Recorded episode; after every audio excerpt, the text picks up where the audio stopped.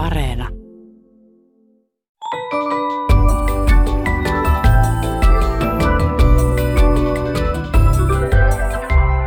Hei, tämä on Aristoteleen kantapää, audiosyöte kielen ja todellisuuden väliseltä ei kenenkään maalta, ja minä olen Pasi Heikura. Tänään nousemme seisomaan ja muistelemme maamme laulun innostunutta ensiesitystä Kukan päivänä 174 vuotta sitten. Vierailemme hautausurakoitsijoiden pikkujouluissa ja lopuksi kysymme, miten töitä tehdään kotoa käsin. Suomen suhteellisen vapaa sanajärjestys tarjoaa paljon mahdollisuuksia paitsi ilmaisun sävyille, myös erehdyksille.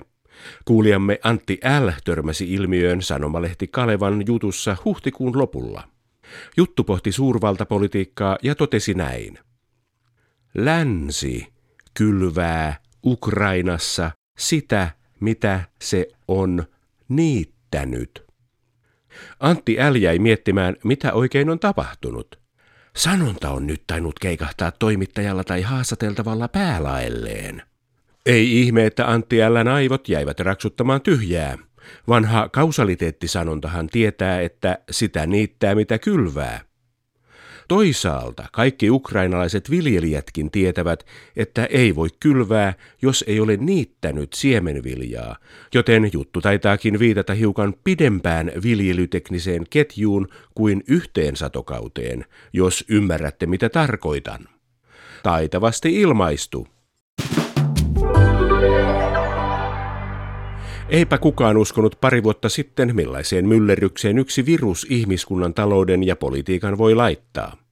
Moni pitää myös Venäjän hyökkäystä Ukrainaan saman viruksen aiheuttamana, kun maan johtaja on ollut liian kauan eristyksissä ja saanut mieleensä tyhmiä ajatuksia. Onhan sitä hulluja vuosia ollut ennenkin.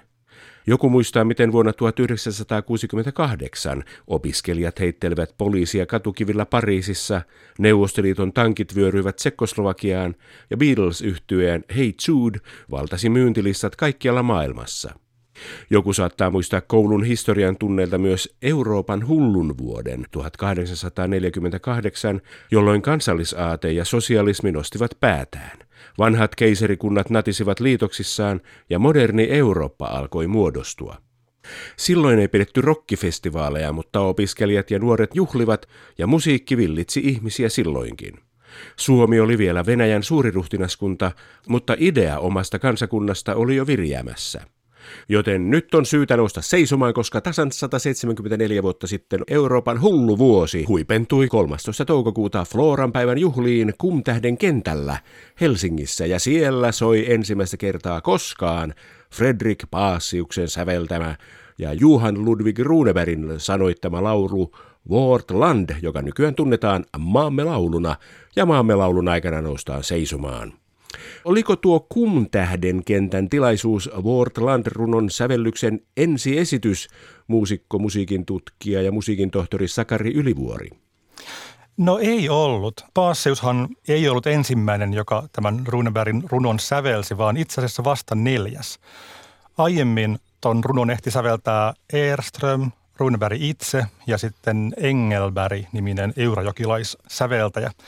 Eirströmin sävellys oli esitetty jo marraskuussa 1846 ja Runebergin melodia kuukautta myöhemmin, eli ollaan puolitoista vuotta ennen Paasiuksen melodian sävellysajankohtaa. Jos kysymyksellä tarjotaan nimenomaan tätä nykyään kansallislauluna laudattua maamme laulua, niin senkään julkinen ensiesitys ei ollut kumtähden kentällä, jos hiuksia halotaan, vaan se taisi kajahtaa jo pitkän sillan tienoilla. Ylioppilaathan kulki kulkuen keskustasta kumtähden kentälle ja Akademiska Songföreningen esitti sitä matkan aikana yhdessä soittokunnan kanssa useita kertoja. Tämä oli ovella tapa opettaa melodia ihmisille jo valmiiksi, joten sitten kun päästiin juhlapaikalle, niin kaikki tavallaan jo osasi sen laulun valmiiksi. Miksi silloin 39-vuotias Hampurissa syntynyt ja 25-vuotiaana Suomeen muuttanut musiikkimies Fredrik Paasius sävelsi Runeberin runon uudestaan, jos se oli kerta sävelletty jo moneen kertaan? Todennäköisesti häntä pyydettiin.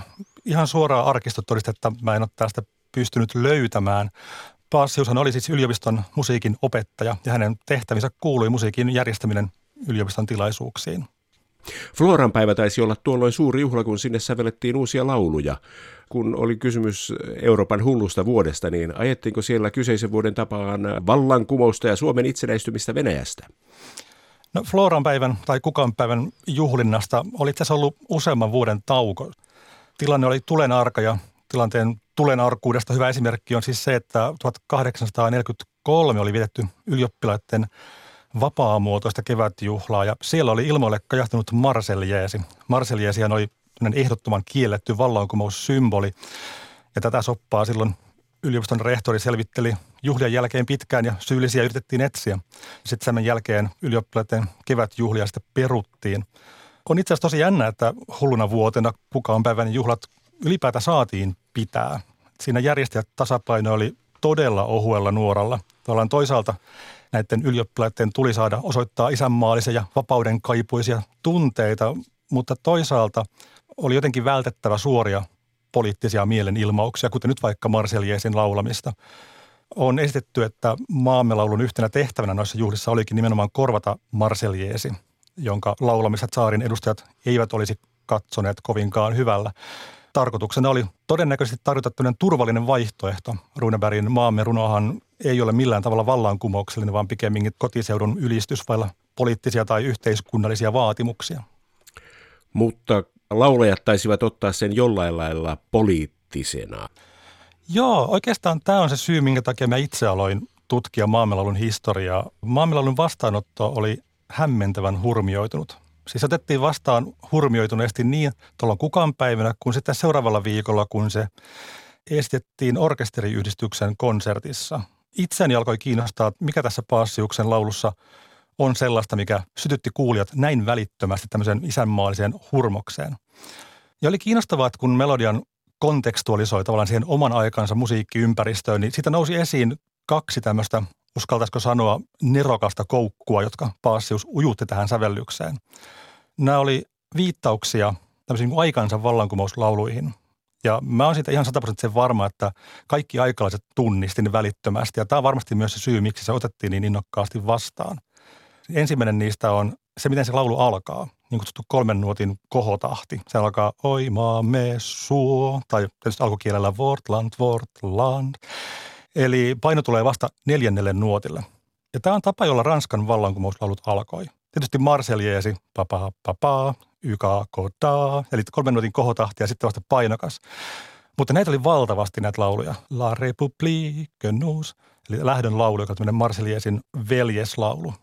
Le Voyage du Bonnet Rouge vuodelta 1792, eli punaisen lakin matkat. Punainen lakki oli tämmöinen vallankumoussymboli myöskin.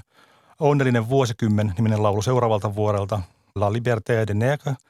Seuraavalta vuodelta niin kuin orjuuden vastainen laulu ja Le Réveil du Peuple vuodelta 1795 ja niin edelleen ja niin edelleen. Oli tavallaan tämmöinen kokonainen vallankumous melodiasta, joka käytti täsmälleen samaa tehokeinoa, jota myös sitten Paasius käytti tässä maamme laulussa.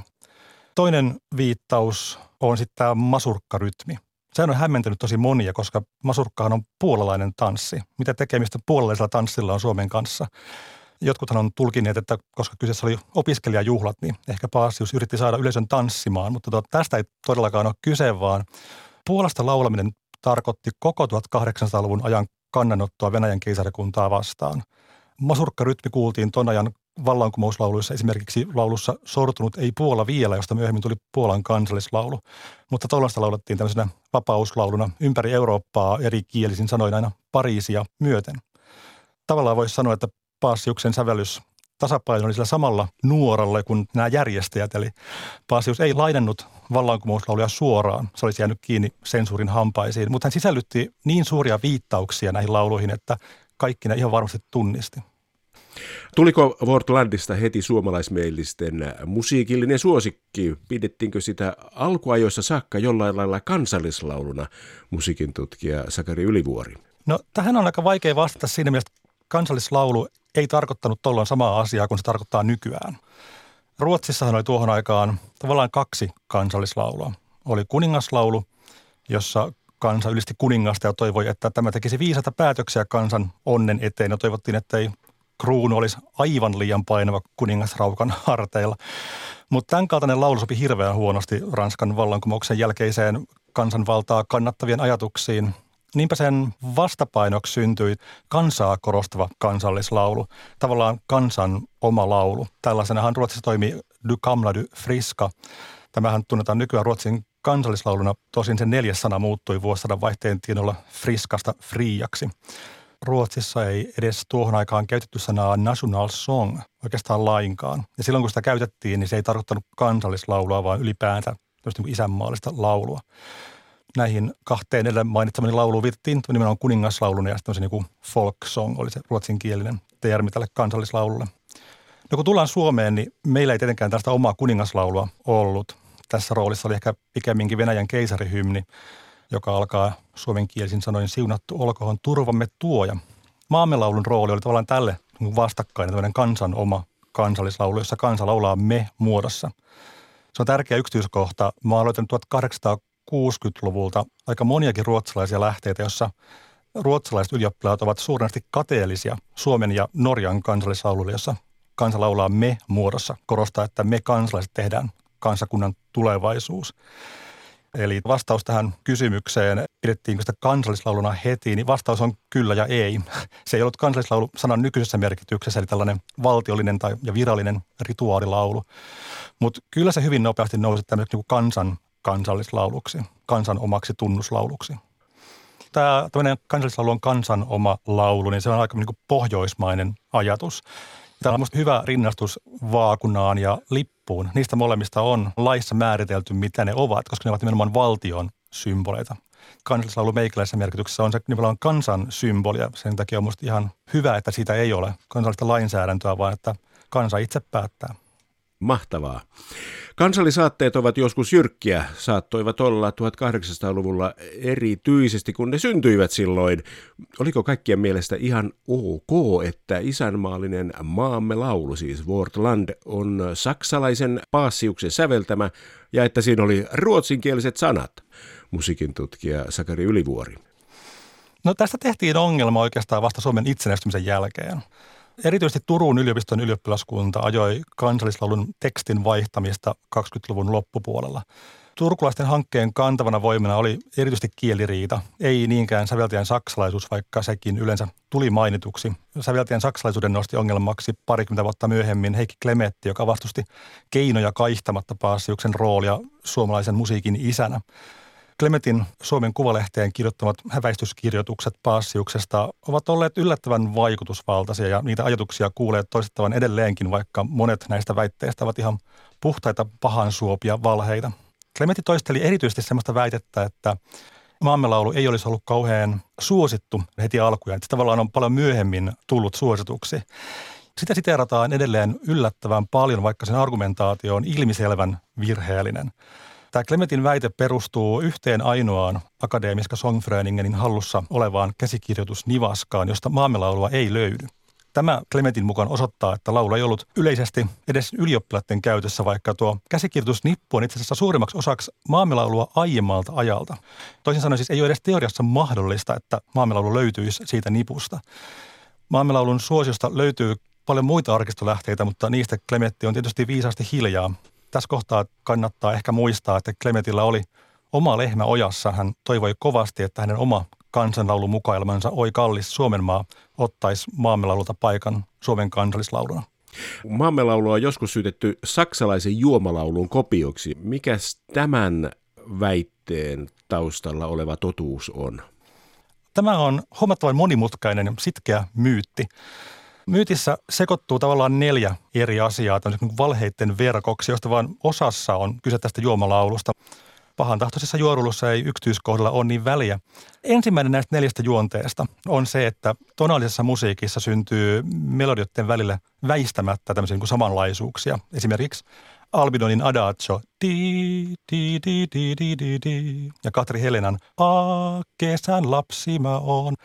Täsmälleen samat nuotit, mutta eihän se tarkoita, että kyseessä olisi plagiaatti. Tässä kohtaa esimerkiksi konteksti on niin eri, ettei tämmöisiä yhtäläisyyksiä välttämättä edes huomaa.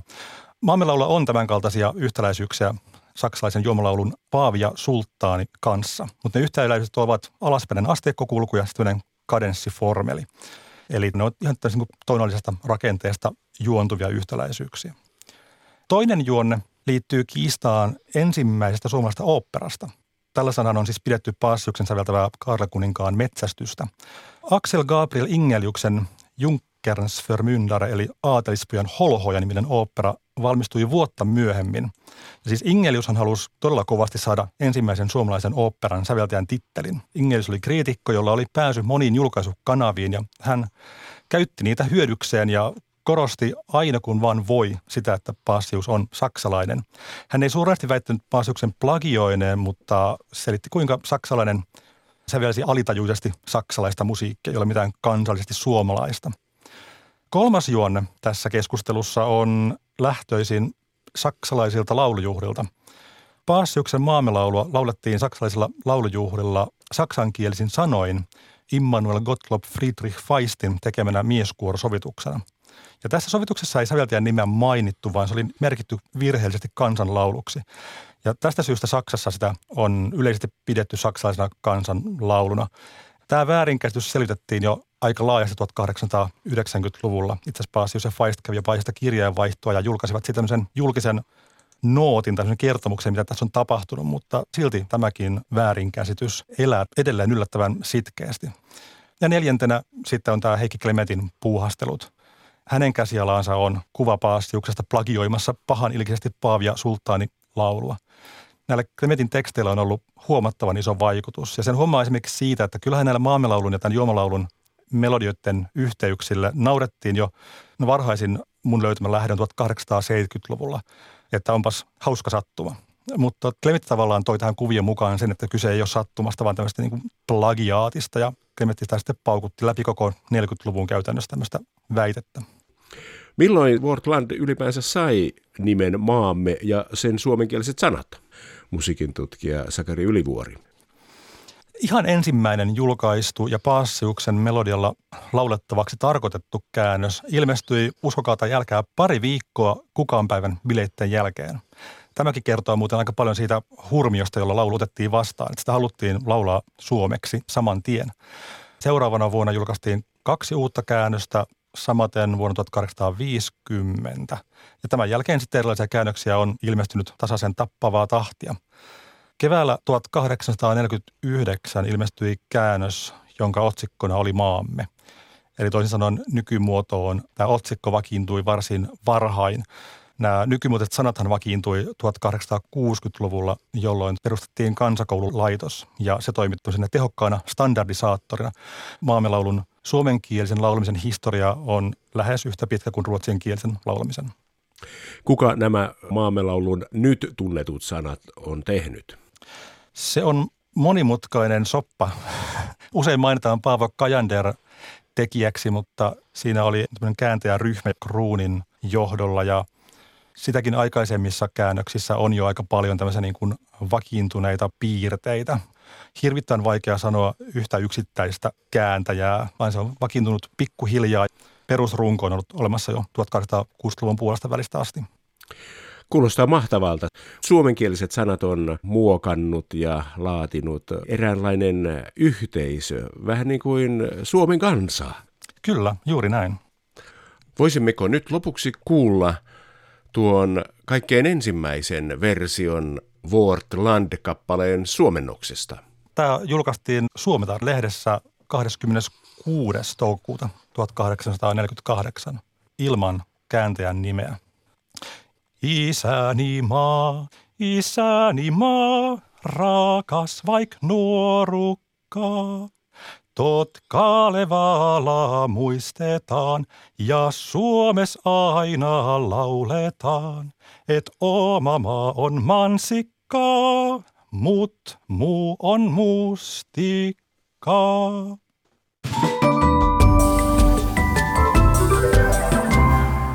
Kansa on taas puhunut.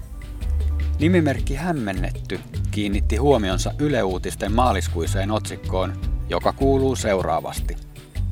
Kokkolalaismiestä syytetään törkeästä veropetoksesta. Syyttäjän mukaan mies jätti ilmoittamatta lähes 350 000 euron lahjoitukset verottajalle. Hämmennetty kirjoittaa. Hämmentävää, miten verottaja ei tiennyt saamastaan noinkin suuresta lahjoituksesta. Ei kai kyseessä ollut lahjus. Kenelle mies jätti ilmoittamatta asiasta? Hämmennetty jatkaa. Otsikko olikin hämäystä. Artikkelista käy ilmi, että mies jätti ilmoittamatta verottajalle lähes 350 000 euron lahjoitukset. Kiitos lahjakkaasti laaditusta viestistä, joka muistutti hienosti sanajärjestyksen tärkeydestä. Taito laittaa sanat oikeaan järjestykseen myös otsikossa on sellainen lahja, jota jokaisen toimittajan kannattaa vaalia. Muuten voi tulla väärinkäsityksiä, jotka verottavat tekstin arvokkuutta.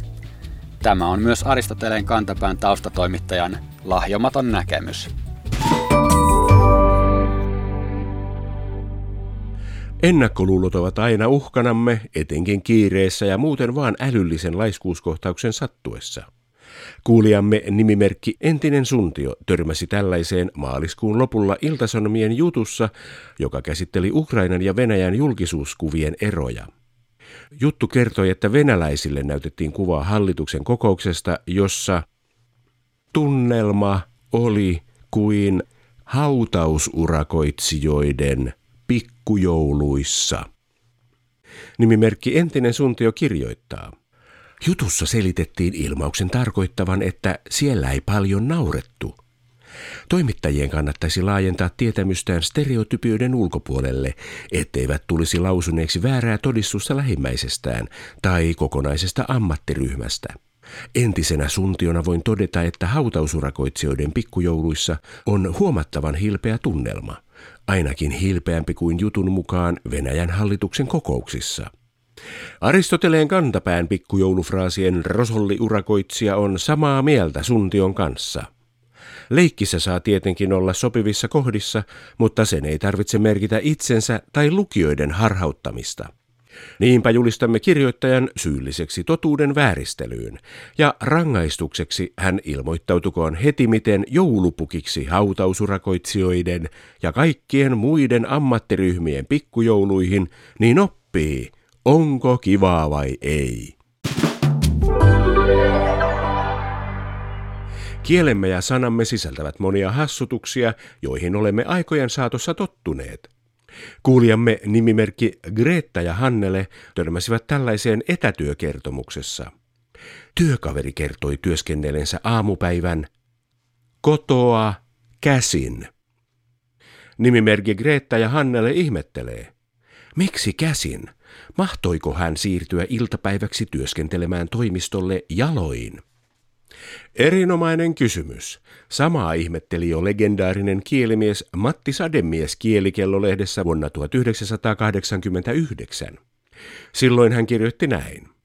Tämmöisessä yhteydessä käsin merkitsee suuntaa, eikä sen pitäisi aiheuttaa mitään ajatusliittymiä siihen merkitykseen, joka esiintyy ilmauksessa käsin kosketeltava tai käsin maalattu.